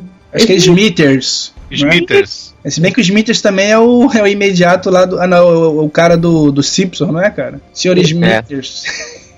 Ali é o Smith, né? Sr. Smith, sei lá qual é. que é. É o Silva, né? Do inglês. Mas o. E também tinha um cara que era responsável pra. O, o cara não, os vários caras. que era responsável pela Isavela, pelo todo o movimento de velas e tal. Tem um nome melhor pra isso, não tem? Mestre do navio. Mestre, é o mestre. É o contramestre, mestre, são os do navio, entendeu? É que falava, ah, vira pra lá, vira pra lá, vai pra lá, vira Pra lá, pra lá, porra. Bomborda este bordo, caralho.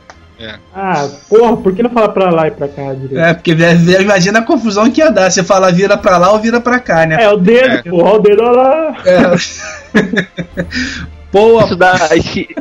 No navio isso já é complicado. Em casa, pior ainda, porra. Você perguntou, mãe, onde é que tá o negócio? Tá naquele armário de cá. Porra, armário de cá. Imagina no navio, pô. Vira pra cá. o mestre do navio, como o Esquilo falou, ele vigiava as velas, o cordame e tinha também a função de deixar o convés limpo. né? Que isso não era um mestre só, eram vários mestres, eram várias pessoas que faziam isso. É, acho que o, o mais fu- furrebinho é o cara que ficava na limpeza do navio, né? Passando. Não, na verdade era o garoto da pólvora, cara. Que o, o, a- o rapaz da pólvora, o que menos vivia. De vez em quando morria um, né? Morria um, era o. Vamos precisar de outro Jimmy, né? É, exatamente. Aí, ó, que massa, porque o Jim, que eu contei lá da Ilha do Tesouro, quando ele tava no, no navio, na época das batalhas, ele acabava usando, utilizando essa função pra ele.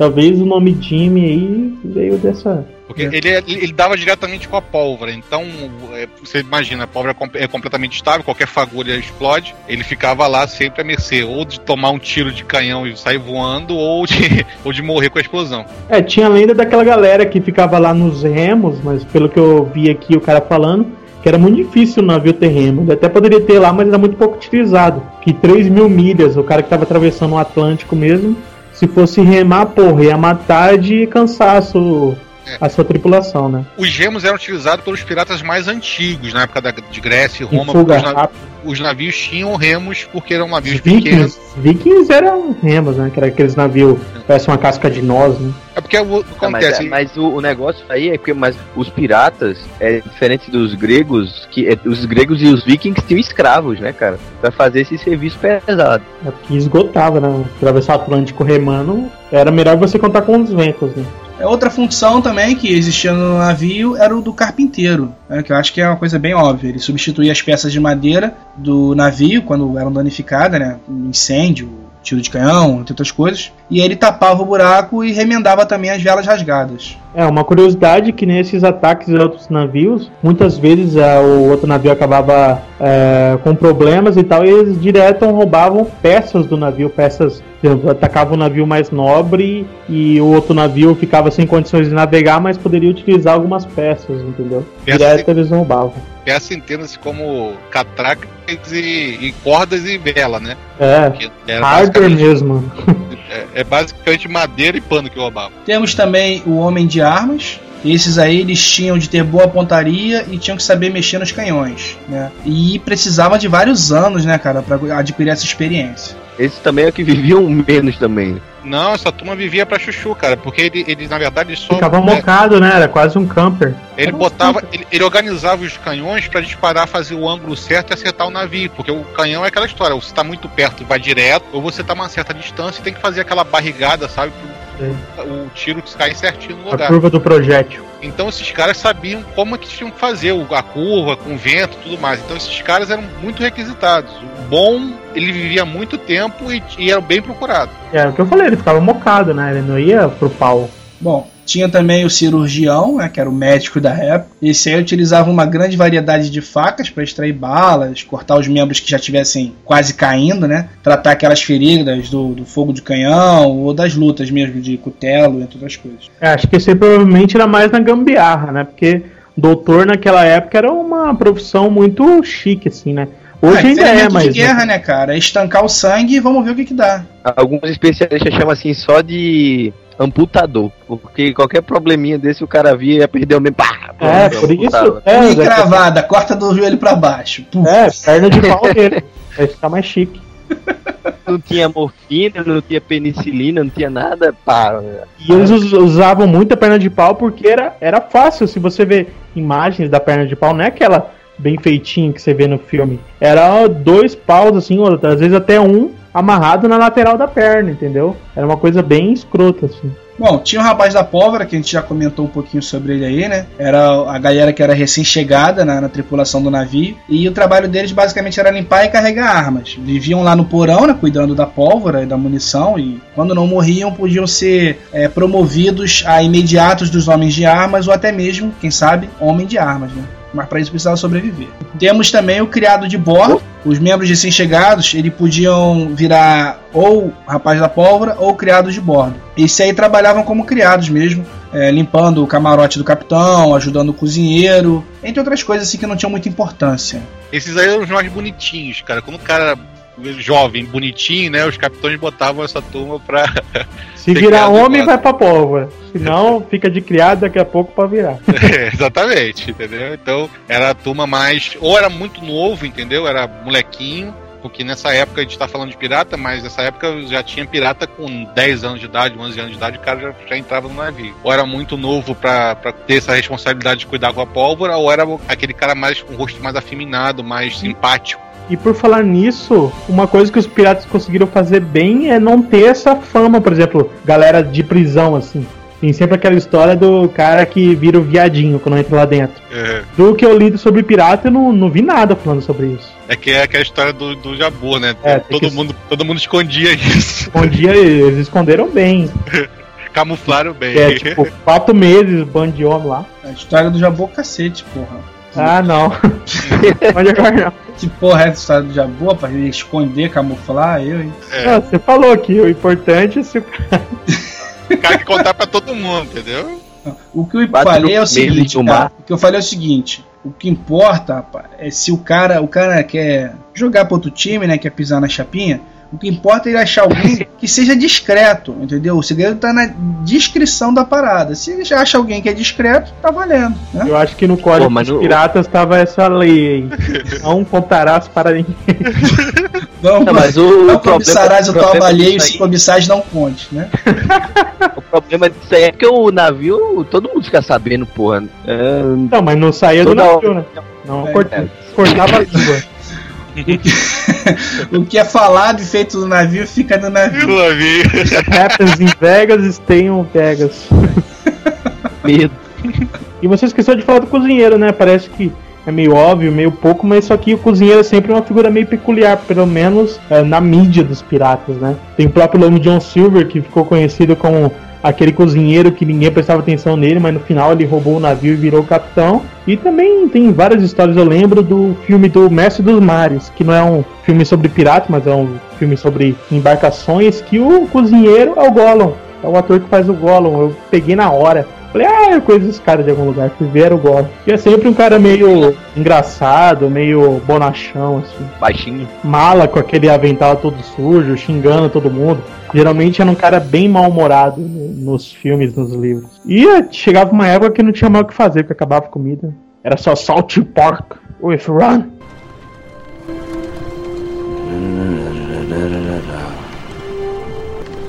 Really bad eggs. Drink up, me hearty Joe Ho.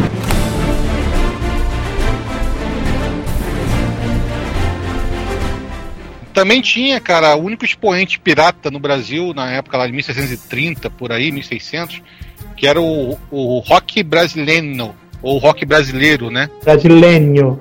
É, brasileiro. Porque era o espanhol, né? Então era o. a- na verdade seria a rocha brasileira, né?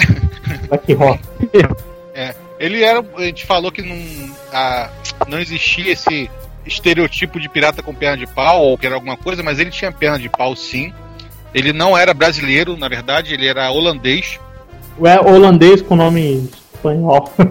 É, é porque Que ele via no invadiu, Brasil. ele invadiu aquela área ali da, da Bahia, né? Ah, é, será que era a época ali que os holandeses ocuparam? A época de Maurício de Nassau ali? Isso, a invasão, invasão Para o holandesa. Pernambuco. Aí o que acontece? Ele era, um, ele era um pirata temido ali na área porque ele era muito um, mal, entendeu? Muito. É, ele tinha a perna de pau. E E, inclusive, a expressão de ser ruim ou ser mal em alguma coisa, ser um perna de pau, por exemplo, no futebol, ah, o cara é um perna de pau, o cara é um ruim, talvez seja tem algumas atribuições a ele, por, porque ele é tão mal feito pica-pau, entendeu? que ele, como tinha perna de pau, perna de pau ficou sinônimo de coisa ruim, coisa. o, o cara mal, entendeu? então tá. É, e ele devia entrar naquela questão do, dos piratas de navio negreiro, né?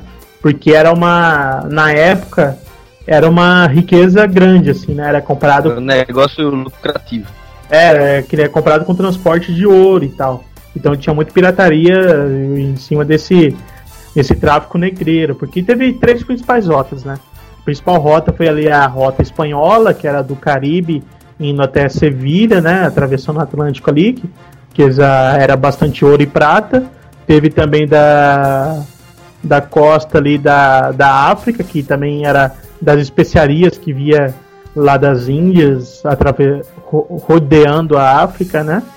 E depois que acabou esse comércio de especiarias, também teve bastante comércio de, é, de escravos, né? Daí era onde os piratas atacavam. Inclusive, o Bart Roberts, que é o Black Bart Roberts, Bartolomeu, ele morreu numa batalha ali na costa da África, que diz que foi uma das maiores batalhas até inspirada nesse final do Piratas do Caribe 3, que foi durante uma tempestade. Dois navios é, da Marinha contra o navio do Black Bart Roberts. E foi aí que ele acabou morrendo junto com o seu navio. Tenho uma curiosidade do, do Rock, né? Que ele chegava e não. Ele convidava as pessoas para beber junto com ele. Se a pessoa não quisesse beber com ele, ele ameaçava matar a pessoa, entendeu? Então, ou bebe, você tá aqui bebe comigo, ou senão você vai morrer, porque você tá me ofendendo. É, porque ele devia, por exemplo, ele devia estar tá meio mocado, né? Escondido. E na hora que ele chamava o cara pra fazer parte da, da tropa dele, ele falava: Não, eu sou o Rock, sou o filho da puta. Agora que você já sabe, ou você vem comigo ou eu te mato, né? Aquele é. negócio, eu posso até te contar meu nome, mas daí eu vou ter que te matar.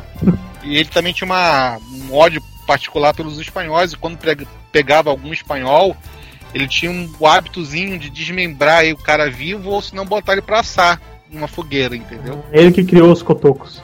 ele criou os cotocos.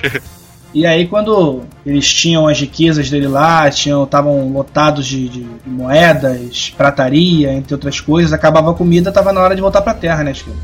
Mas o que tem na lenda, que toda história de pirata é, é certo, que o historiador falou que é mais certo, é que quando eles voltavam para terra, eles só queriam é, fazer bebedeira e fazer festa. Eles não guardavam muito dinheiro.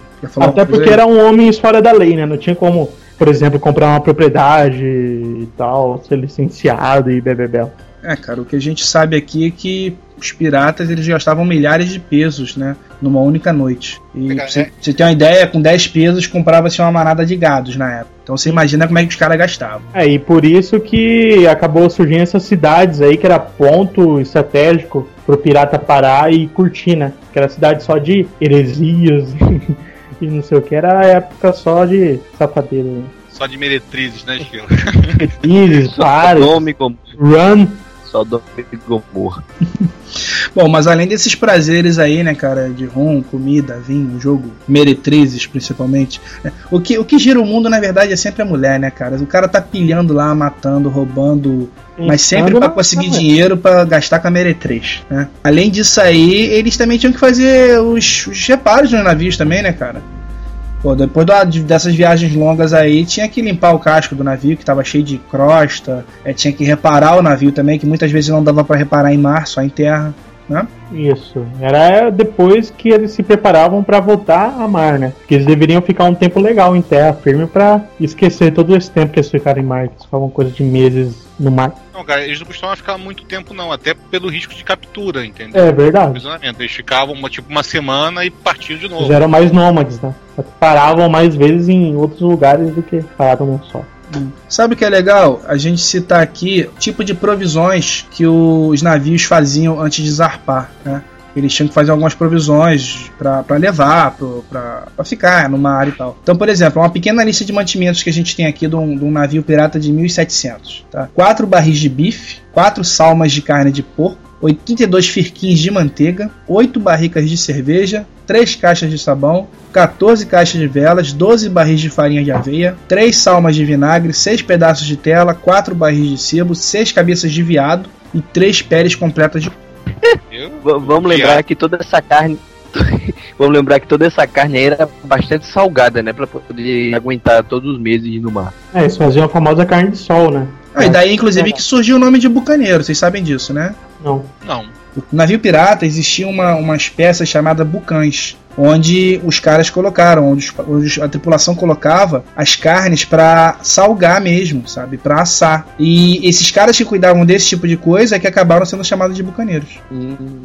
Olha só, Jabu também é cultura, rapaz. É, e na Ilha do Tesouro eles mostram lá que eles levaram barris de maçã também. É, E acabavam sendo consumidos logo até para não estragar, mas era, era a época que diz que depois que acabava que acabasse as maçãs, era que começaria a dar merda, né? Porque acabaria o doce, a galera ia ficar mais doida, entendeu? Não, é porque na verdade acaba o, o- a maçã ela é feita, ela dura bastante. Se ela posta, se é maçã verde, ela É, tudo colocada em maçã. barris e tudo mais. E, e ela evitava o escorbuto, entendeu? Porque o, o grande problema da navegação durante o século XVI e XVII era o escorbuto. Você ficava muito tempo longe de frutas frescas, você acabava pegando escorbuto e morrendo dentro do navio.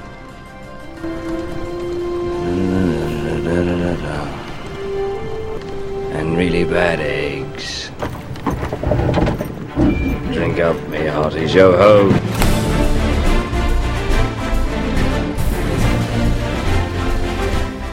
Bom, e a galera também que queira saber um pouquinho mais sobre piratas, né? Pelo menos assim, a versão romantizada da história, sempre tem livros e filmes aí que a gente vai indicar pra galera aí, né, Júnior? Então, cara, o primeiro filme de piratas, em teoria, foi o Peter Pan, em 1924. Ah, é?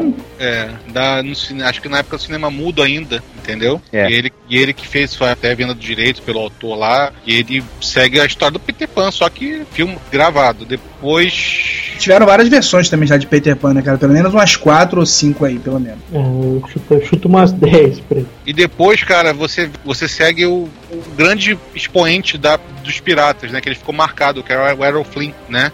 Que fez vários filmes de piratas. E ele ficou marcado pelos, pelo ser, por ser o espadachim da época do, do cinema mudo, né? Então é o Capitão Blood que ele fez, o, o Falcão do Mar. Ele fez uma porrada de filme, né?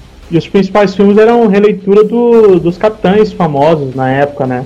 O Capitão Kidd, o, até o Blood, que vocês citaram aí, também foi um capitão famoso na época. Tem filme do Barba Negra, tem filme do Francis Drake e por aí vai. Esses são os mais famosos. E, e agora nos anos 2000 conseguiram resgatar todo a história do pirata, né? Todo o hype do pirata com o Piratas do Caribe, né? O filme eh, com produção de- do Jerry Bruckheimer, que já tinha feito o Armagedon, o próprio o Parque dos Dinossauros, então filmes bem famosos que daí ele conseguiu bastante dinheiro para produzir esse Piratas do Caribe, Johnny Depp como ator principal e tal. E eu tava vendo uma entrevista deles que eles não sabiam que o filme ia ser tão grande. Que eles achavam durante as filmagens que ia ser um filme mais intimista, assim, com cenas mais fechadas nos atores e tal. Depois o Johnny Depp até fala que ele levou um susto quando viu o trailer, quando viu aquelas batalhas e tal. Que ele falou, pô, não filmei isso.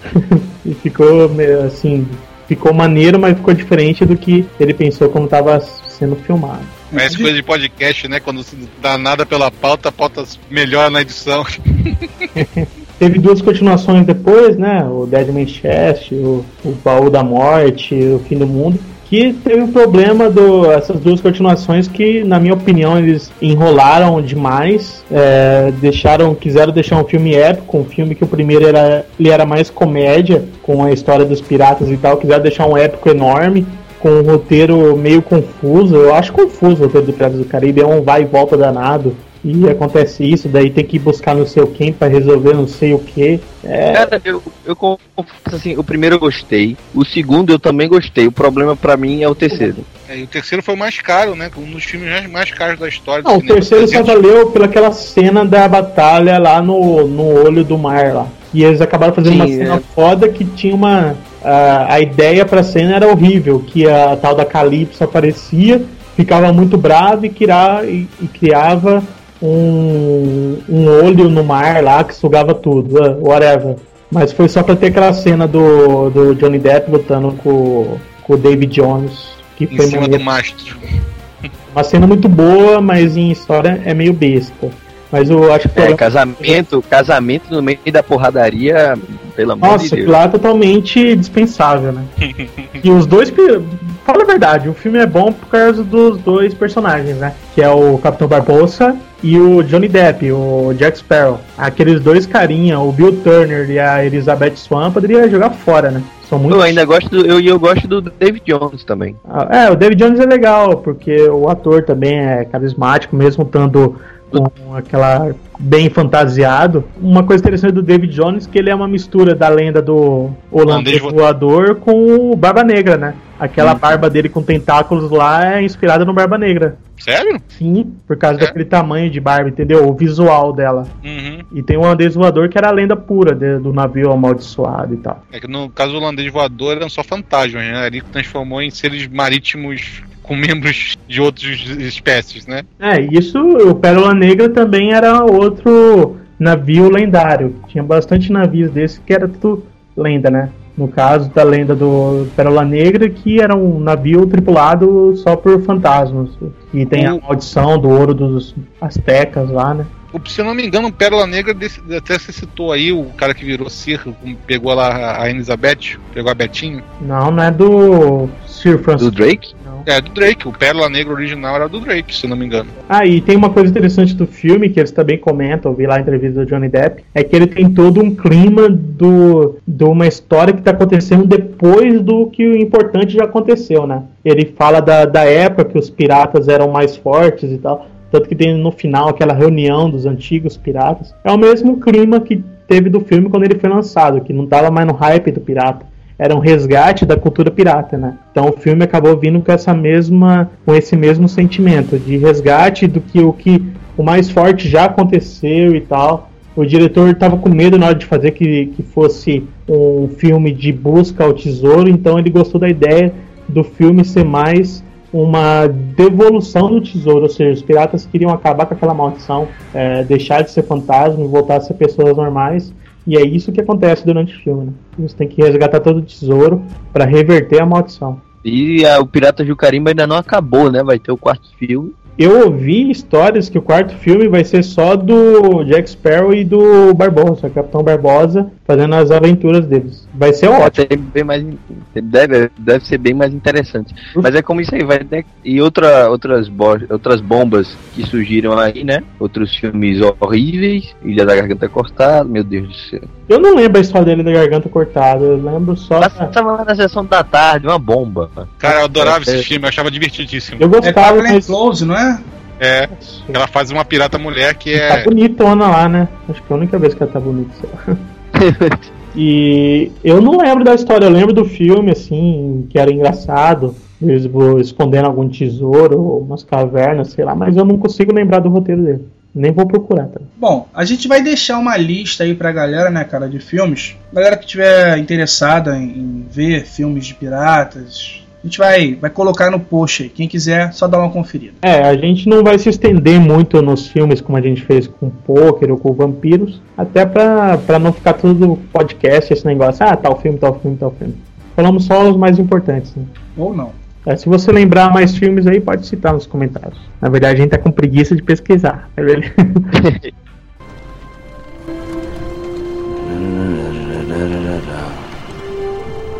And really bad eggs. Drink up, me hearties. Yo ho.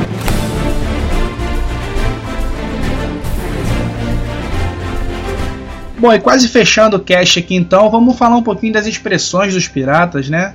Vamos fazer uma tradução simultânea agora aqui, né? E o Jabu vai falar e a gente vai traduzir.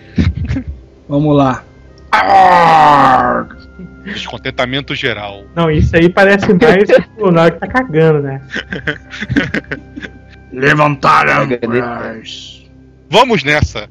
É, vamos lá, né? Na hora que o cara falava, vamos zarpar, né? Vamos pra frente, né? Preste O- atenção, velho. É meio óbvio, né? É, peraí, rapaz. Você está numa encrenca. É, e eles usavam muito escória também, né? É verme, escória, rato, ratazana, Isso. cão, sarnento. Cão do mar. Toda vez que ia dar. Até, até os amigos eles chamavam de xingamentos. Imagine quando ia dar um pito no cara, tipo, um, presta atenção. Isso é uma coisa normal entre piratas, né? Você vê só, a gente aqui se trata super bem, filha da puta, viado. É, imagina que graça. Porra, não, base, né? Tá, Free carinho, Vai logo tá essa porra. Arroi, meus caros. Olá, meus amigos. O arroz, né? É bem É, usado. oi, alô. Ai, ai. É, depende da situação, né, cara? Depende da situação. Seria mais uma expressão de, de concordo, né? Tipo, não, eu entendi e tal. Mesma coisa. Ah, É a mesma Fala- coisa. ya! Esse eu concordo plenamente. eu- É, isso eu uso até hoje, só que eu só uso IA, não YOR. É, O legal é que tem toda uma variante de ar, né, cara? É. É. também aqui, ó. Yahaha! Você está certo. Esse aí é- tinha que ser tornado Engra- corretamente. E depois É também tem... engraçado que esses três IAs, esses três IAs verdade, é aí palavra, representam é, economizar. é, sim, do mesmo jeito, só muda o contexto. É. É, Não, ficaria perfeito pro esquilo esse dicionário aí, né, cara? Com a palavra ele falaria tudo, mas tudo bem, vamos lá. Ya, ya, ó, ya. Aí também Ya, tem ya. outra variação de Yara, seria numa pergunta. Ya? É, o que você disse? Parece alemão. Mais o Ya. Yag! Não, esse é, esse é ya. Não, esse é o Yark. Então, eu mas- respeito e reconheço que você está certo e eu errado. É, é tipo, tipo, ah, tá, eu cala a boca. Ya. É, você tem razão. Me exploda! Sério? É meio estranho esse me exploda. É. Um latido divertido. Cara, essa voz de Japão tá uma maravilha como pirata. Uma boa história. E agora a mais difícil de todas. Onde está o tesouro? Onde está o tesouro? Ah, é. Na verdade, o jeito que eles falaram era utilizar a voz tudo fodida, né? Até porque eles tomavam rum pra caralho e vivia gritando, daí era comum ter essa voz grossa e gostavam de se xingar, assim, né? O vocabulário deles era bem ofensivo. né? Chulo. É. E daí tinha as expressões que era basicamente variações do IAR. Exatamente. Não, e pra quem tá querendo também aprender a falar, o yo-ho, pelo amor de Deus, não fala ho-ho. Papai Noel não. É, tem um monte de gente que confunde com o Papai Noel ho-ho, é yo-ho. Yo-ho! Yo-ho-ho, ho-ho. E uma garrafa de rum. Bom, então lembrar a galera aí que a promoção tá rolando, né, cara? A promoção do Talk Like a Pirate. Fale como um pirata. A gente já falou um pouquinho dessa promoção no Papo Pirata 8. Ela tá valendo ainda, vai valer até o Papo Pirata 09. Vamos explicar mais uma vez a promoção pro pessoal se lembrar, né? Da, da semana passada que a gente explicou no Papo Pirata, que é você mandar aqui pro balpirata.com uma foto, um vídeo, um áudio é, relacionado a pirata. Pode ser você falando a pirata, o seu cachorro vestido de pirata, ou um vídeo de você com a sua mãe é, de tapa-olho. Não sei, qualquer coisa desse tipo, o que for mais engraçado ou a melhor, entendeu? Vai ganhar um box da trilogia do Star Wars. Só não vale mandar uma foto de um cara vendendo DVD pirata, né? Que não tem nada a ver. É, porque É, não é pirataria, é piratas. É, botar um tapa-olho também de Photoshop não tá valendo também não. É, esse aí vai ser, vai perder, não vai ter, não vai ganhar nada. Nem O que a gente chuchu. espera é um vídeo do cara fantasiado de pirata e falando que nem um pirata. Nesse estilo vai ser o campeão. Ou Pelo menos na- isso, né, cara? Pelo menos isso. Ou sair na rua vestido de pirata, qualquer coisa do tipo, entendeu? Entrando no shopping vestido de pirata, isso vai ser ótimo, não? E qual que é o prêmio mesmo que a gente vai dar dessa vez? Vai ser um box de Star Wars com seis DVDs, olha aí, sendo que é Star Wars a trilogia original, né? Uma Nova Esperança, O Império Contra-Ataca e O Retorno de Jedi. Agora, por que são seis DVDs, Esquilo? São seis DVDs, porque em cada filme vem em um DVD a versão original, sem nenhuma modificação, e no outro DVD vem a versão remasterizada, que o George Lucas botou uns efeitos especiais a mais e tal. Algumas pessoas gostam, outras não gostam, mas você vai ter as duas opções. É, e também tá recheado de extras esses DVDs. Tem bônus, tem entrevista, tem cenas cortadas, tem muita coisa, né, Júnior? É, tá excelente. Eu perdi essa promoção e não vou poder participar da promoção do Piratas. Então a gente espera a participação em massa de vocês. Vamos participar da brincadeira. Dia 19 de setembro tá chegando, Talk Like a Pirate Day, né? Então participa aí, quem sabe você ganha esses DVDs. É, use todo o conteúdo que a gente passou nesse podcast sobre pirata. Eu sei que não foi uma coisa tão complexa assim, mas dá pra você colocar sua criatividade em prática e criar alguma coisa maneira. Afinal, o prêmio é bom. Oi,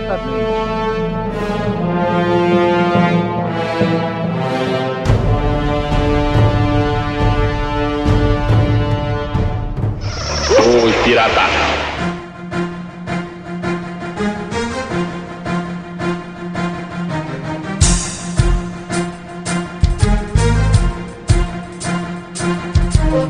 Bom, espero que vocês tenham aprendido um pouco sobre os piratas. A gente tentou passar para vocês aí um pouquinho do, do mundo dos piratas, né? Tentar desromantizar um pouquinho. Na verdade, rolava muita violência, muita morte, Pederastia. pederastia. é, para comemorar também, né, esse Talk Like a Pirate Day. E, Rodrigo, a gente quer agradecer a tua presença, cara. Rodrigo do Quarto Sinistro. Obrigado por ter participado, cara. Não, obrigado a vocês por participar aqui do Baú Pirata. Muito legal, muito divertido aí. Pedir só para acessarem aí o Girimum Beta, www.gerimumbeta.com.br. Lá a gente fala sobre coisas acerca do nordestino, coisas sobre história, política, um monte de baboseira. Quem quiser visitar, acessa lá. E siga no Twitter, arroba Quarto Sinistro. Valeu. Uma coisa que, que eu acho foda é o que o Rodrigo, apesar de, de saber muita coisa de história, arrebentou naquele cast lá do SS Hollywood. Não tem quantos anos mesmo, Rodrigo? É 17. É um molecote ainda, né? É, um- não, vai fazer 18 agora em outubro, pô. Vai poder ir na Campus Party e não vai precisar de ninguém que fique lá como seu pai, né, cara? Pois é, pois é. É como meu pai fala, tá virando de pinto pra frango. Aí é o período. Opa, levei um susto agora, cara. Virando- virando de pinto. Tá bom, né? Virando um galetozinho. Ó, também, ó, eu vou pedir depois pra cortar essa merda que o nego vai entender errado. Então, como diz lá no Girimum Beta, reveja a minha rola, viu? tá certo.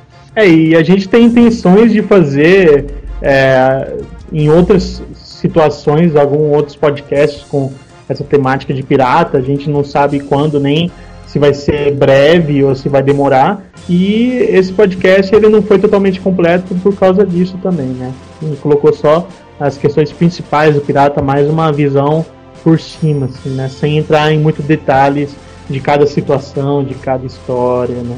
E a gente aguarda então, né, agora os comentários aí dos nossos ouvintes, dos nossos leitores. É certo que a galera pode ter informação a mais, é, a gente pode ter falhado em alguma coisa aí, a nossa pesquisa pode não ter sido tão completa. Então, o campo de comentários está aí, né? Visitem aí o www.baupirata.com no post do PirataCast Talk Like a Pirate e também pode mandar um e-mail, né, galera? piratacast@gmail.com. E se possível de voz, né, que de repente mandando de voz já tá até participando da promoção, né? E vê se comenta, seus vermes imundos. Não vou degolar suas gargantas para nunca mais poderem falar nada e furar os ouvidos para não escutar mais nenhum podcast. Meu Deus, o esquilo falando dá medo nos dois sentidos, cara. Ei, o que que você tá também? Que furado, velho. O esquilo é pra imitar um pirata, não um papagaio, pô. Eu não sei imitar o pirata. Ou um travesti querendo falar que nem homem, né? Eu não sei. Vão tudo. que afogue no fundo dos mares. Tubarões. Tá bom, esquilo, chega. Eu não respeitaria um, cap- um- um capitão pirata como esquilo, cara, né, Eu pô? não sou capitão. Eu respeitaria até um faxineiro do navio, cara. Tubarão macro. Não fica isso, não sei.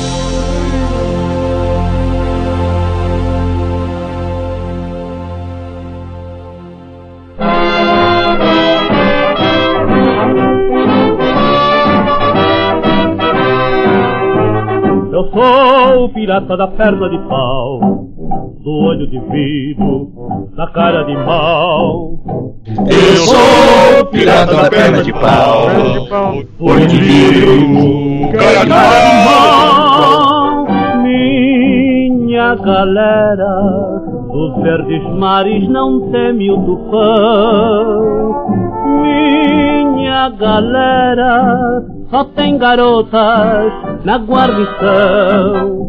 Por isso, se outro pirata tenta abordagem, eu pego o facão e grito do alto da popa: Opa! Homem não!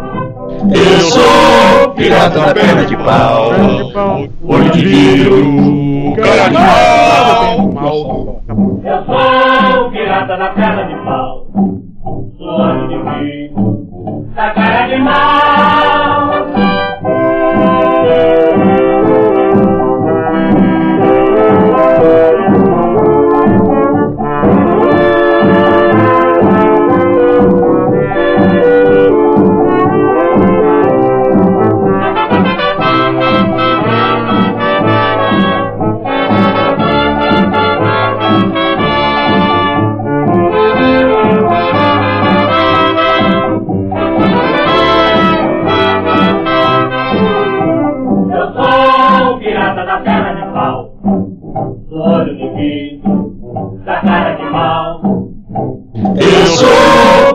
Na perna de pau, olho de vidro,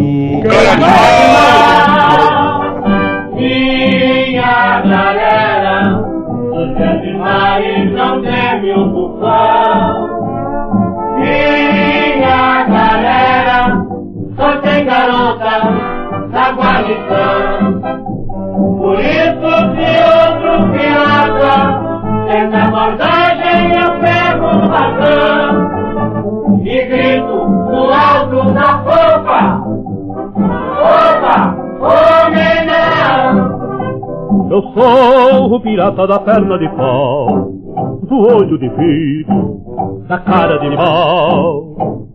Eu sou pirata na perna de pau, olho de vidro, cara de mal.